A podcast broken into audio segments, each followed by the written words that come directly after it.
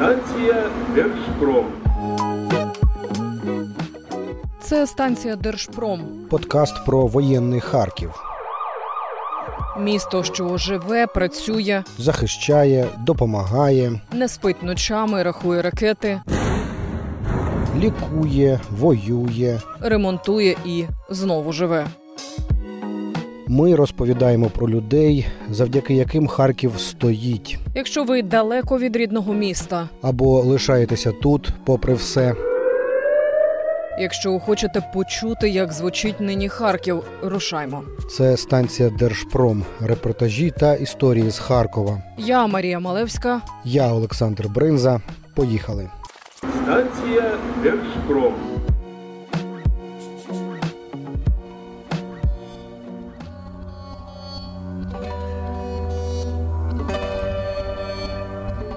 Тринадцятий юм. Місцеві мешканці Ізюма кажуть, бурятсько-тувинські загарбники не могли спочатку прочитати вірно назву населеного пункту.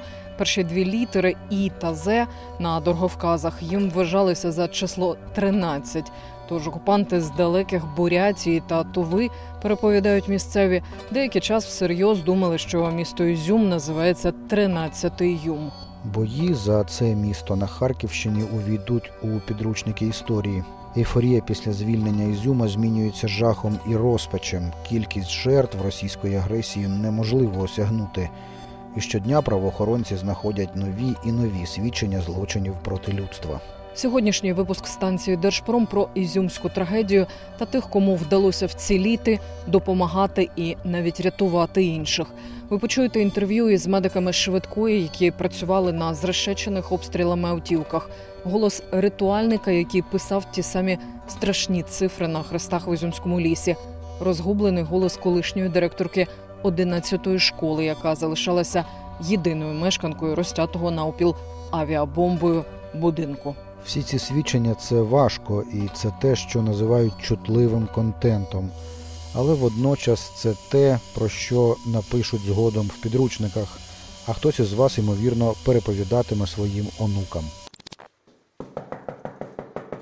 Ми стукаємося до квартири на першому поверсі Ізюмської висотки, світлини якої вже облетіли весь світ. Посередині багатоповерхівки немає двох під'їздів. Російська авіабомба просто вчавила їх в землю, не лишивши нічого. Доброго дня, як вас звати? Доброго, Людмила. Я, чесно кажучи, шокована, що тут хтось живе. Страхіття, страхіття. Мер, мер, мерзну.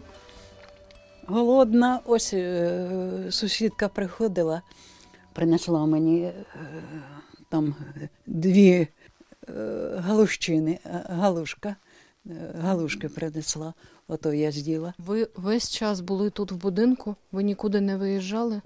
Ні, а куди я виїду? Я не хожу. Ми жили в третьому під'їзді. А це не ваша квартира. Ні, ні. Мене сюди притягли. То ваша квартира її немає. Нема. Оце діра, отам О, о, да, от там, де дір, е, дірка, то ото, ото наша страхіття. А як ви вижили? Не знаю. Не знаю. Дивом. Диво дивне. Ви в якій кімнаті знаходилися під час удару? Як це було? Розкажіть, що ви почули? Я побачила е, так, стовп диму. Стовп диму я побачила. А потім мене е, ото мужики потягли. Звати єдину мешканку цього будинку привида Людмила Григорівна Сокол. Поряд на дивані лежать книжки. Я ж помічаю газетку. Називається Харків Зет. Скрізь е, роздавали скрізь. І що тут в пресі писали? Нічого. Жизнь налаживаємо в місті. Кобзар. Кобзар. Ну. Це ваша книга? Чи це тут Мо- була? Моя. Це моя. Коли пізніше учні 11-ї ізюмської школи, яких нині розкидало по всьому світу, упізнають у цій виснаженій худорлявій бабусі свою колишню директорку, і те упізнають лише за голосом, це стане для них шоком. Учні назбирають для неї понад 150 тисяч гривень, а волонтери вивезуть до Києва. Жінці потрібна і медична допомога, і психологічна реабілітація. На її очах у будинку гинули цілими родинами. Кількість загиблих під завалами в її висоці зо півсотні. Станція Держпром.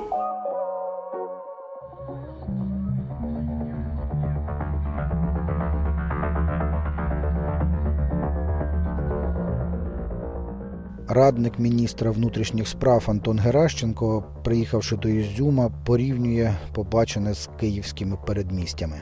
Це також Буча. Ізюм це також Буча, тому що тут також загинули люди. І за е, можливо ще більше ніж Буча через всі ці обстріли і зґвалтування і катування. Від Бучі або інших київських передмість, які тепер знають у всьому світі, Ізюм відрізняється тим, що тіла тут не розкидані по вулицях, але саме так було і тут, лише навесні. Якби місто звільнили тоді, світ побачив би такі само страшні картини.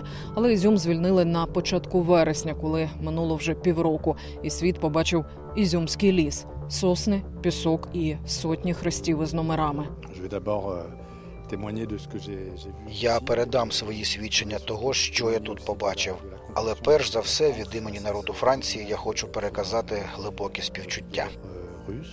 Чи думали ви колись, що в центрі Європи можете побачити ось таке? Це я питаю посла Франції в Україні Етьєна де Понсена. Ми стоїмо біля розритих могил, а повз наші ноги все несуть і несуть мішки з тілами.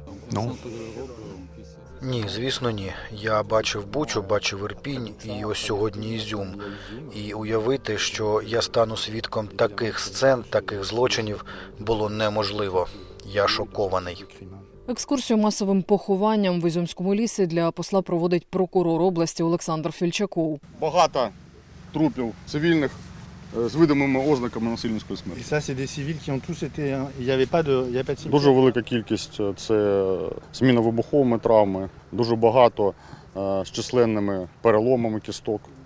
Є також з ознаками катування. Чи є підрахунки, скільки на звільнених територіях ось таких е, точок поховань? Ну зараз, скажімо так, е, ці дані встановлюються, але вже відомо про порядка 3-5 даних поховань. Слова прокурора підтверджує і голова Ізюмської районної військової адміністрації Степан Масельський. Ми були б дуже щасливі, якщо б оце кладбище, оце захоронення було єдине в нашому районі.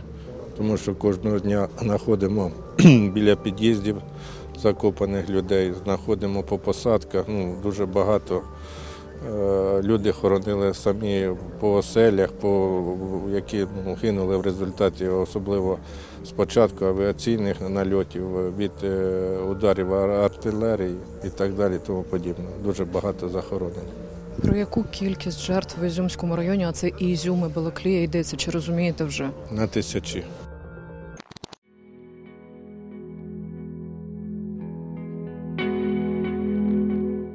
Тисячі жертв. У понеділок президент Зеленський заявив, що в Ізюмі знайдено ще два масових поховання. У братських могилах сотні тіл. І це слідчі ще не починали роботи у сусідніх з Ізюмом селах, деякі, якось Кам'янка, просто стерті з лиця землі, каже 55-річний Віталій Боровий. Він та сама людина, яка власноруч писала ті страшні цифри на хрестах у лісі на в'їзді до Ізюму. Він працює у невеличкій ритуальній конторі, розташованій у потрощеній обстрілами висотці. люди обращались. Ну, деваться было некуда, приходилось выходить, набирать ребят и потом продолжать работать.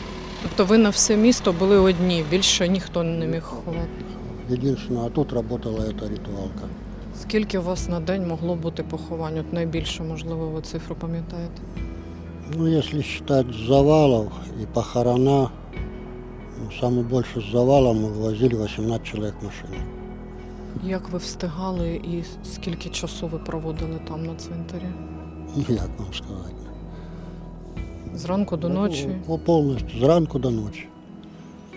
Мені сказали, що саме ви позначали цифрами оці таблички. Не було можливості переїжджати через мост, і нам переносили покойників, ми їх тут забирали і їздили там, вже хоронили і відмічали. Пішки до вас через оцей міст переносили. Да, через пішохідний мост носили покойників. З якого числа ви стали позначати оці цифри? З 4 мая. І скільки от ви особисто написали цих цифр до, до якої? 280 по 455. У вас були взагалі вихідні за ці, хоч один день вихідний був? У мене? Тобто кожного дня був пох... Як ви витримали все це? Та ну як. Я ще сам не знаю, ще не зрозумів. І ви зараз знову їдете працювати? Ну, да, У нас ще похорона і вже на завтра, і завтра в нас села, по селам тепер де завалені люди, по грибах завтрашнього дня з поліцією починаємо патологоанатом з морга, і ми будемо їздити, збирати покойників, звозити опять на морг і хоронити будемо. Пішохідний міст, про який розповідає Віталій Боровий, це нині центр життя в Ізюмі. Аби потрапити до центральної частини міста, де розташована центральна районна лікарня, треба було перейти цей міст, бо ж автомобільний, що поруч підірвано. Що зі швидкою вашою вся зрешечена, бачу. На жаль, вона попала під обстріли. І попадала під обстріли, і коли вже працювали, і до, на початку на самому. Як питались, ми її рихтували, як питались, ставили на колеса, працювали далі. По обидва боки мосту чергують автівки швидкої. Медики працювали усі шість з половиною місяців. Ось так, доправляючи на ношах, на руках, на каталках хворих та поранених. Старший фельдшер Сергій Боцман каже, це єдиний варіант допомогти. Два автомобілі там, два автомобілі тут. І обслуговувати ці райони, які можуть бути відрізані після вибухів міста. Це ми зараз бачимо, везуть пораненого чи просто хворого. Поки що не знаю. Це бригада, яка на тій стороні обслуговувала виклик. Тепер везуть до нас. Зараз будемо узнавати будемо. Дякую вам. На все добре. 21-річна фельдшерка Анастасія, доправивши дідуся з чи то інсультом, чи то інфарктом на цей бік, повертається пішохідним мостом назад, на той бік дінця, де чергує. А, К нам приходят люди, знакомые, соседи пациентов больных. Прибегают, ну, там, кто на чем. Вот, просят приехать на вызов, посмотреть, что с человеком. Вот. Мы приезжаем, осматриваем, оказываем помощь. Если это необходимо, мы госпитализируем в больницу. І скільки вже отак ви не отримуєте дзвінків, викликів? Шесть месяцев. Шесть месяцев вот так вот люди приходят. Как пропала у нас связь с 3 марта, так мы и оказываем помощь. Прилеты, много жертв, и приходится ехать, оказывать помощь даже под выстрелами, под снарядами, которые летают над головой. А як ви дізнавалися адреси, де є поранення? Ну, мы вообще в основном э, ориентировались по городу, в каком районе, приезжали туда, вот, осматривали, спрашивали, есть пострадавшие, нет пострадавших. Тож самі просто так димочок бачили і їхали на нього. Да. Сразу, как только проходил обстрел, мы сразу бежали туда, ехали. Вот. Пока машины были не на ходу после обстрелов, мы ходили, обслуживали пешком, кого надо на носилках забирали, по городу катали. Вот. А когда машины наши водителя сделали, слепили из того, что было, начали ездить, обслуживать так. Станція Держпром.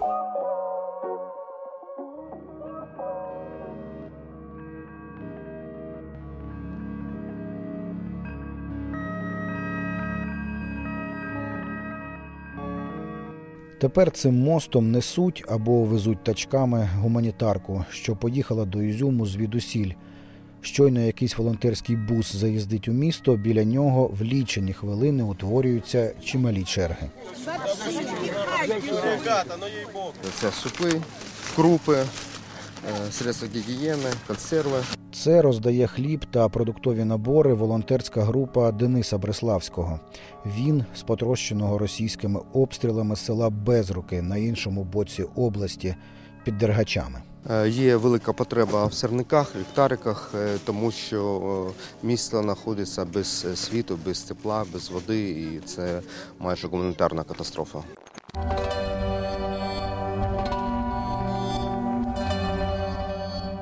До бусика волонтерів під'їжджає автівка, яку неможливо не помітити. В ній жодного вікна. Вона вся зім'ята, зрешечена скалками. Всередині Георгій. Колись молодим він тікав із Сухумі. Що у вас з машиною? Як вас так? Свадьба была. Свадьба? Свадьба была, и невеста отцу побила. Ну їздить. Ну, это, если можно назвать, изгой. Давно? 12 марта. 12 марта. Святогорске на Лавре, да. Прилетела ракета, и там она сработала где-то метров 20 от машины, сзади как раз. Вот это все пожмакало. В Ізюмі гуманітарна катастрофа. Тут і досі немає мобільного зв'язку, газу, світла, води. Люди просять хоч щось, аби зігрітися, просять ліхтарики або сірники. Електрики намагаються відремонтувати мережі, але спрогнозувати, коли це буде, ніхто не береться. За оцінками заступника мера Ізюму Володимира Мацокіна, у місті зруйновано та потрощено 80-90% будівель та всі комунікації. Так само не беруться сапери прогнозувати, скільки часу забере розмінування. Вони вже понад тиждень розміновують місце, де за попередніми оцінками поховано зо сотню люду. І лише після цього криміналісти зможуть почати ексгумацію тіл. Тож яку кількість жертв зюмської трагедії буде записано до підручників історії, нам усім ще доведеться дізнатися. і осягнути.